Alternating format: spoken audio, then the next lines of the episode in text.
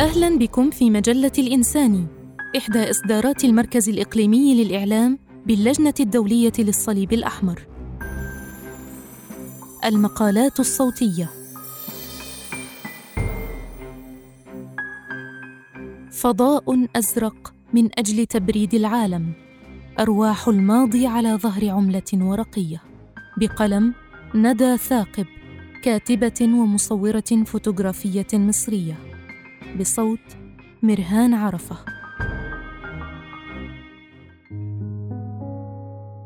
في درج ترابيزة خشبية مستهلكة استغنت عنها صاحبتها المسنة التي كانت تسكن شقتنا قبل أن نستأجرها.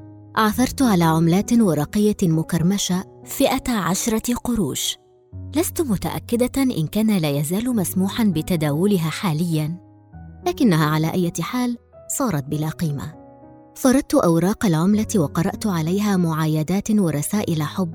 كتبت بخط اليد. على إحداها كتب تاريخ يسبق أيامنا هذه باثنين وعشرين عاماً. إنها رسالة بلا أسماء. يبدو لي أن صاحبها صاغها غامضة لثقته بأن المرسل إليه الإهداء وحده سيفهم ولن يحتاج إلى إشارات أو توضيحات. حياتنا ليست دائما ملكا لنا. ولكنها بالتأكيد ملك لمن نحبهم هل كانت الأرملة صاحبة الشقة هي الشخص المعني بالرسالة؟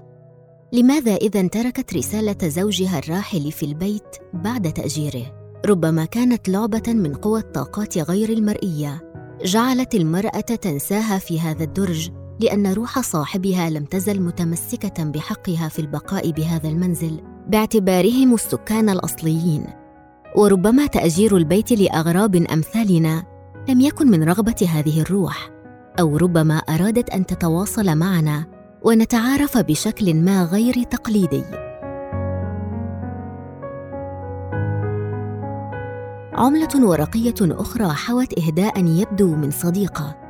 لم تدون التاريخ لكنني بعد تدقيق في تصميم البريزة اسم شعبي مصري لفئة العشرة قروش انتبهت إلى توقيع وزير المالية إم الغريب عليها. بحثت عن قائمة وزراء المالية المصريين عبر الإنترنت ووجدت اسم محي الدين أبو بكر الغريب في حكومة كمال الجنزور الأولى وقد تولى حقيبة المالية من عام 1996 إلى 1999 إذا فرضنا أن تلك العملة الورقية قد صدرت في نهاية فترة الغريب كوزير فإنه يفصلنا عن هذا الإهداء 23 عاماً تقريباً. بعد أيام قليلة من تأمل تلك الإهداءات تجمعت عائلتي بمناسبة عيد الأضحى وحصلت ابنتي ذات ثلاثة أشهر على مبلغ مالي كعيدية عبارة عن عملات بلاستيكية من فئة عشرة جنيهات خالية من الإهداءات بالطبع لأنه من غير الممكن أن يكتب أحد أو يطبع على مادة البلاستيك. كانت الحكومة المصرية قد أصدرت تلك العملة الجديدة من نوعها قبل أيام من حلول العيد وأصدرت أيضا قرارا قبل سنوات يجرم الكتابة على العملة ويحظر تداولها في البنوك. لقد أفلتت عملات الدرج بأعجوبة من هذا الزمن. تبدو لي هذه نهاية حتمية لتلك العادة فربما يكون زمن الكتابة الورقية بشكل عام قد انتهى. فمن منا قد يفكر في كتابة خطاب وإرساله عن طريق البريد مثلا؟ إذا كان في إمكانه بلمسة واحدة إرسال ما يريد بأي عدد من الكلمات والمشاعر والمقاطع الصوتية لتصل ويقرأها المرسل إليه في ذات اللحظة. بفضل طقوس حياتهم الأقل تطورا والأكثر بساطة عاشت سيرة من سبقونا السكنى في هذه الحياة أطول من أعمارهم ذاتها. تواصلت معنا وجعلتنا نفكر ونحلل أشياء ونتخيل شكل حياتهم وعلاقاتهم رغم أن الموت قد غيب أجساد أصحابها. أما زمننا فلن تعيش معايداته أكثر من 24 ساعة. هي عمر محدد لستوري على أحد مواقع التواصل الاجتماعي. إن تأخرت دقيقة واحدة بعدها لن تصلك المعايدة أصلا. عليك أن تكون سريعا جدا لتواكب التطور وتستقبل أكبر قدر من الأخبار والتهاني والرسائل وترد أو تعلق عليها كي لا تخسر أصحابها. لكن لن يكون لديك ابدا وقت كاف أو إمكانيات لتنظيم وترتيب ما يصل إليك من حيث الأهمية أو الاهتمام مهما حاولت. هذه رسالة حميمة من شخص عزيز لم تقرأها أو قرأتها ولم يسعفك الوقت لترد وأعدك ستنسى. ستقوم غدا القريب أو البعيد بمسح كل شيء لأنهم لم يخترعوا hard disk بمساحة تخزين تستطيع استيعاب كل ما يصل إلينا في هذا الزمن الاستهلاكي المتوحش. واقعنا أصبح عنيفا مغلفا بألسنة لهب حروب واعتداءات وقتل وخطف وكوارث طبيعية واحتباس حراري غير مسبوق.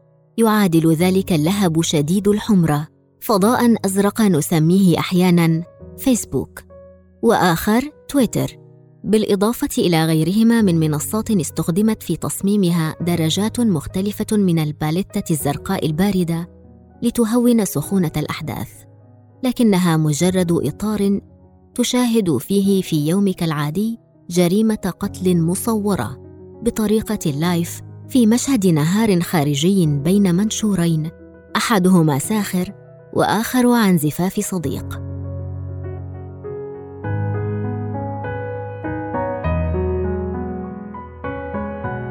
نسمة أخيرة على طريق السويس.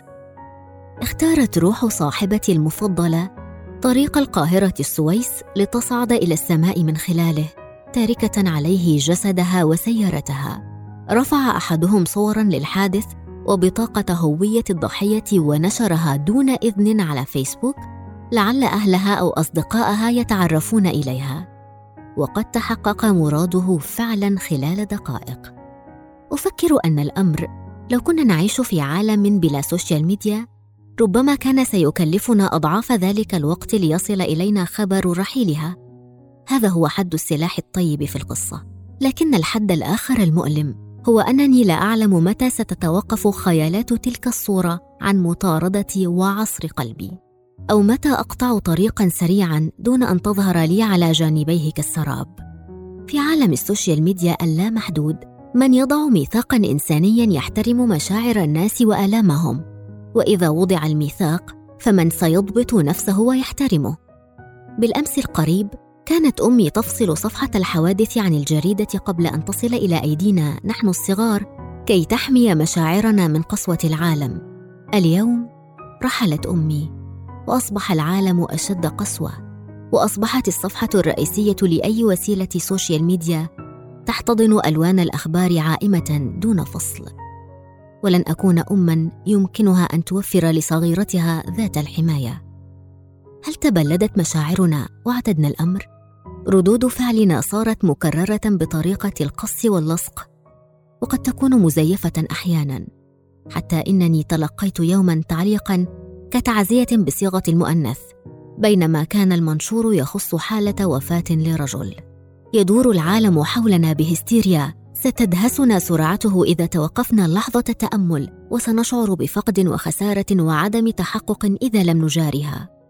أين سيكون مصير تعازينا وتهانينا ولايكاتنا بعد عشرين سنة أخرى من الآن؟ من سيجدها ويتذكرنا أو يحكي عنا؟ ربما نحن نعيش عالما لا مشاعر ولا خلود ولا بديل عن ذلك لأن التيار قوي وممتع في آن. لن نستطيع التجديف ضده وإلا هلكنا بصورة أخرى من صور الغرق. شكرا للمتابعة.